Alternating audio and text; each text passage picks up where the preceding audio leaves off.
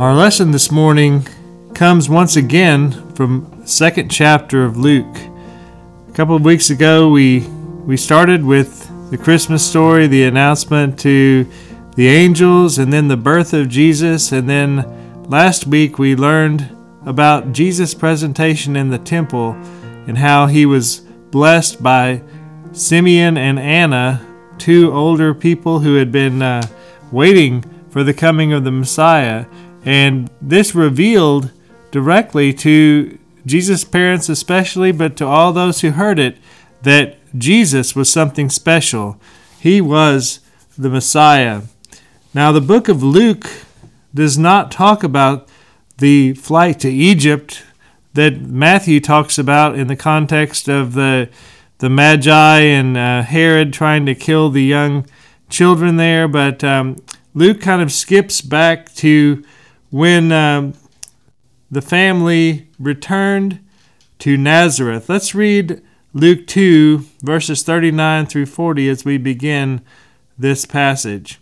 It says, When they had performed everything according to the law of the Lord, they returned to Galilee, to their own city of Nazareth. The child continued to grow and become strong, increasing in wisdom, and the grace of God was upon him. Let's think about this place called Nazareth for a minute. Most of us, the only thing we've ever heard about it is that Jesus lived there growing up. But Nazareth was a very small and insignificant, obscure village in a part of northern Israel known as Galilee.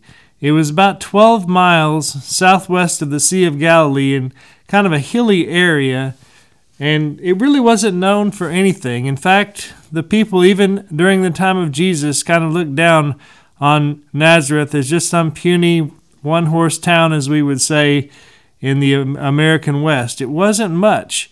And it's just a reminder of how Jesus grew up not in anything that the world would say was significant. He grew up in a poor family, as best we can tell, because according to the uh, the sacrifices that were offered during his dedication in the temple.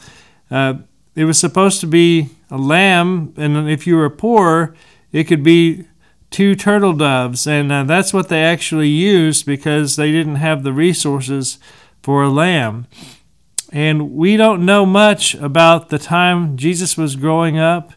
Uh, we we can gather a few things from uh, a verse that's in Matthew and Mark that says uh, he was a carpenter's son, or in Mark it says he himself was a carpenter, and he was the son of Mary, and he had four brothers James, Joseph, Simon, and Judas, plus some sisters.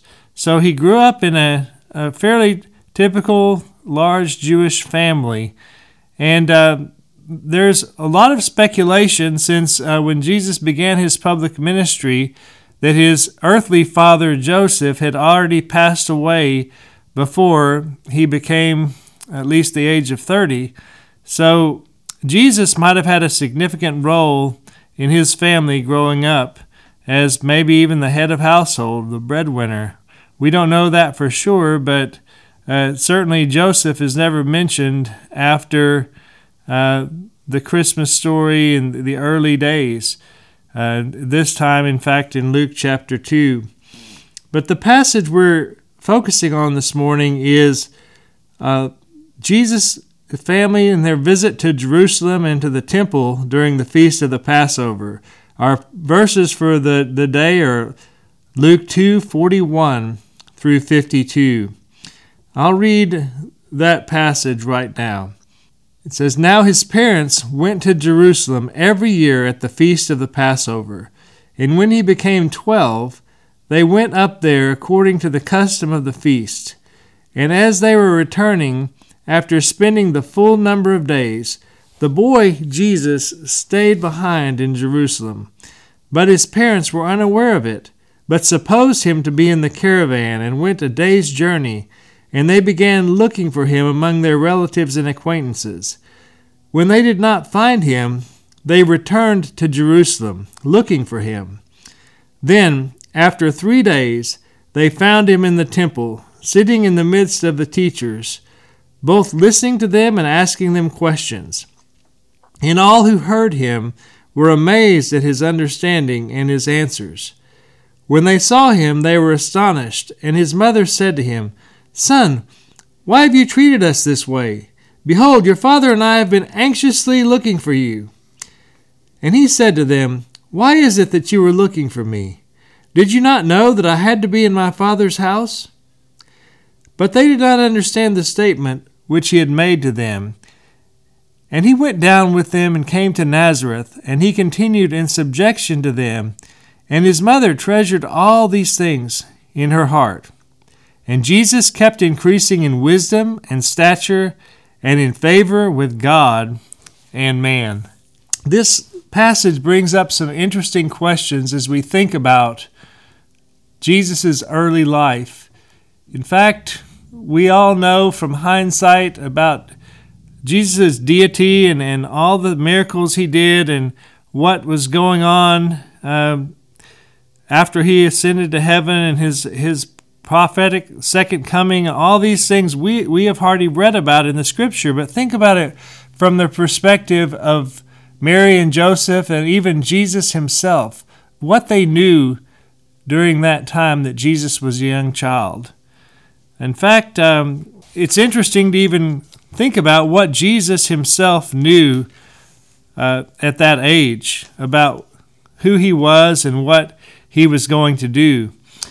Let's turn over to the book of Philippians just for a moment to focus on a, a theological concept called the emptying or the kenosis of Jesus. And we'll discuss what that means as far as practical terms. Um, Philippians 2, verse 5 begins and says, Have this attitude in yourselves, which was also in Christ Jesus, who, although he existed in the form of God, did not regard equality with God a thing to be grasped, but emptied himself, taking the form of a bondservant, and being made in the likeness of men. Being found in appearance as a man, he humbled himself by becoming obedient to the point of death, even death on a cross. The key word here is found in, in verse 7, where it says, Jesus emptied himself. We know that he was present from eternity past, being the second person of the Trinity and he was an agent of God's creation. He was all part of everything that was going on in the Old Testament. And yet, uh, one day, according to the sovereignty of God, he became flesh. He took on flesh and uh, took uh, the form of a servant. And when you think about how he emptied himself, we've got to wonder how much did he actually know about this eternity past and who he was when he was three, four, five, six, seven, eight, even nine, ten, eleven, twelve years old. It, it probably was somewhat of a mystery to him in, in his human in his humanness, although he never lost a bit of his deity. But there was a, a development process we believe that Jesus went through to grow in his relationship with the Father, to learn physically the scriptures that he had been involved in even inspiring and, and breathing out, but he had to learn those as a human being. And this is interesting to think that all through his growing up years, he lived just like a, a traditional Jewish boy with a, with a large family, probably a lot of cousins, a lot of uh, aunts and uncles, and people all around him. But something was still different about Jesus because uh, he never had a sinful nature. He never did anything wrong. And because of that, his mind was more in tune with, with God the Father. He never had any kind of separation from God, but still he had to spend time each day, like every other Jewish boy, learning and memorizing the scripture. We see that uh, when he was tempted by Satan. He began quoting scriptures from the Torah, the De- book of Deuteronomy, and he had it at the tip of his tongue any time. He was always aware of the scriptures and think about from this perspective of uh, being a young 12 year old boy growing up in a very, very small rural town and, and being taken by his parents at the age of 12 to Jerusalem for the Passover feast. This is something that the law of Moses required that Jewish men, especially, but in this case the whole family, went to Jerusalem to celebrate the feast of the Passover, or the feast of unleavened bread. They were very devout in their their following of the law, as we see from the first part of this chapter, even until keeping of the the requirements of going to the Passover and making sacrifices. Uh, even though they were poor, they, they did what the law required and were a good example to Jesus. But think about it when he came from that very, very small village, about 400 in population, we think, to a big bustling city of Jerusalem, which even was greater with all the people from outlying areas coming in for the, the feast of the Passover. Think how much of an impact that must have had on Jesus and, and raising his, his awareness of who he was and, and what his mission in life was going to be. And when he got to the temple, we don't know if this was his first time to go. Uh, this is only uh, mentioned that he, he went when he was 12, but uh, it says the parents went every year. I'm not sure how, how early they began taking him, but this time was special because he became uh, engaged with the, the leaders, the teachers in the temple. And he, it says in verse 46 that he began listening to them and asking them questions and even answering some of their questions, according to verse 47, that were amazing to the people who heard him. But uh, this all goes back to uh, how Jesus was developing the awareness of who he is. Of course, as far as he knew, his father and mother were Mary and Joseph, at least his adopted earthly father. But in verse 49 of this passage, we see that he refers to God as his father saying, Did you not know that I had to be in my Father's house? Or another translation says, Doing my Father's business. Now, Joseph was a carpenter, and we, we know that maybe Jesus was involved in uh, that family business, but he began at the age of 12 to get involved with his heavenly Father's business. And that was a foreboding of all that was coming ahead with the rest of his ministry that didn't begin for another 18 years. The Bible says his ministry publicly began when he was 30 years old. So he, he went from this very short uh, little glimpse into his childhood into another 18 years of silence and obscurity before he uh, was announced publicly to be the Lamb of God by John the Baptist. But think about if you were uh, Jesus' mom and dad, Mary and Joseph, and you had left to go home. The, the trip was about a hundred miles the way they would have gone from Jerusalem back to Nazareth. So they were in a big family clan group where all the kids were probably hanging out together, and um, the parents were just probably talking to one another assumed that everything was fine, that Jesus was with the big group. But when they got to their place to lodge on the first night of uh, going back home, they realized that Jesus wasn't wasn't with them. That must have been a terrifying experience.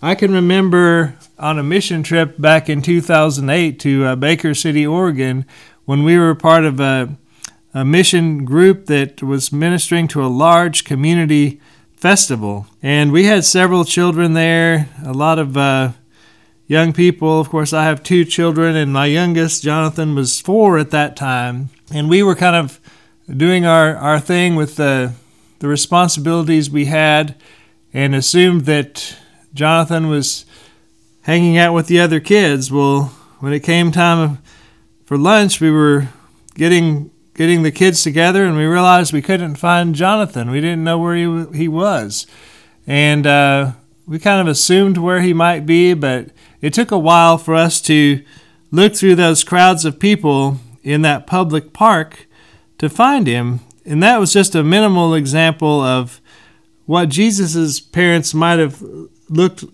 or felt like when uh, they'd gone a whole day, probably 20, 30 miles walking, and then had to walk all the way back to Jerusalem, and then the next day spent uh, who knows how long looking for him until finally they found him in the temple. That was on the third day. Think about how Jesus even ate or slept or anything like that, being a 12 year old boy on his own in a, a big town far away from home. But when they finally found him, what he said was significant. Why is it that you were looking for me? Did you not know that I had to be in my Father's house? They were kind of upset with him, even though he really didn't sin, he didn't do anything wrong. But to, to them, they were very, very worried about him. And uh, that was key. But, but Jesus said something that they didn't really understand. Did you not know that I had to be in my Father's house?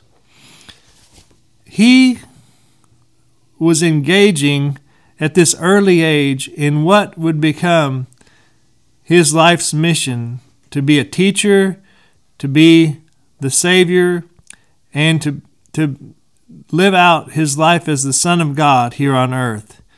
We can learn a few things from, from this. Also, as we, we think about the last couple of verses here, where it says, He went down with them and came to Nazareth. He continued in subjection to them, and his mother treasured all these things in her heart. And Jesus kept increasing in wisdom and stature and in favor with God and men. So Jesus modeled obedience for us, even though he was himself the King of Kings and Lord of Lords uh, from eternity past. But at this point in his life, he just lived like a normal, uh, good Jewish son with uh, his mother and father, as far as he could tell, on earth, Mary and Joseph, his brothers. And I think it's interesting that all, although Jesus never did anything wrong as a child or any time during his life, uh, his brothers didn't believe in him until much later in their lives. They didn't even believe and follow him when he was doing miracles and all these things publicly. They kind of, uh, in some ways, were embarrassed of him. But Jesus gave us the kind of example that we need to, to do and we need to have for our children as well. Some of the applications we can learn from this passage and from Jesus' early life are that we can learn and meditate on God's Word just like Jesus did. He had the same resources that we have, at least the Old Testament, to learn and to get to know God. Even though he was God in the flesh, I believe he still had to spend time building intimacy with his Heavenly Father through the Word and through prayer. And he continued that on throughout his life, even when he was uh, in his public ministry. The, the Bible says he would often spend whole nights in prayer and get up every morning and, and pray. Well, if Jesus had to do that and he modeled that for us, then we should also do those same things and to, to develop a deep and intimate relationship with the Father. Also, this passage teaches that we should train our children in God's Word and in discipline. The, um, the implication here was that Mary and Joseph helped Jesus learn God's Word that they helped him learn how to keep the law and to be a devout uh, follower of the commandments. And we should do the same thing for our children, not just expecting them to learn it on their own, but they need that day to day influence of parents that will help them grow just like Jesus did until he finally uh, developed a full awareness of his mission in life and, and his deity and his relationship with the Father. And then finally, our personal development should balance the mental, physical, social, and spiritual, as verse 52 teaches us. We shouldn't just focus on one aspect of our lives, building our strength in our body and our health, or uh, doing well in school and learning all the knowledge and wisdom that we can, or even uh, getting along with people. All, all those things are important, but we must also develop spiritually and grow strong. Keep all of these things in balance. That is a, a critical thing that we can learn from Jesus' early life. And once again, let me reiterate that Jesus was always fully God and fully man. He never lost or gave up any of his deity, but he did give up the uh, benefits of it, so to speak. He gave up the uh, the glory that he had in heaven, the ability to do anything um, whenever he wanted. I mean, he he continued to have the, that power, but he was limited voluntarily in his flesh. But these things are great as we go on through the rest of the book of Luke and see the beginning of Jesus' ministry. It's a good foundation for uh, understanding who Jesus is and how he grew up as a young boy. Let's pray together. Lord, I just thank you for this little example we have of one brief period of the first 30 years of your life, from the dedication in the temple to your beginning of your earthly ministry. This is all we we read about you, Lord, and we, we thank you that it's a good example to us of how we can uh, study the scriptures, develop intimacy with the Father, uh, live in submission to our parents, and train our children in the nurture and admonition of the Lord. And I pray that each one of us, as we look ahead to this new year, will focus on growing and developing all of our lives, all of the areas of our lives, from our physical, our social, our mental, and our spiritual, so that we can be more pleasing to you and bring you more honor and glory. And we pray this in Jesus' name. Amen.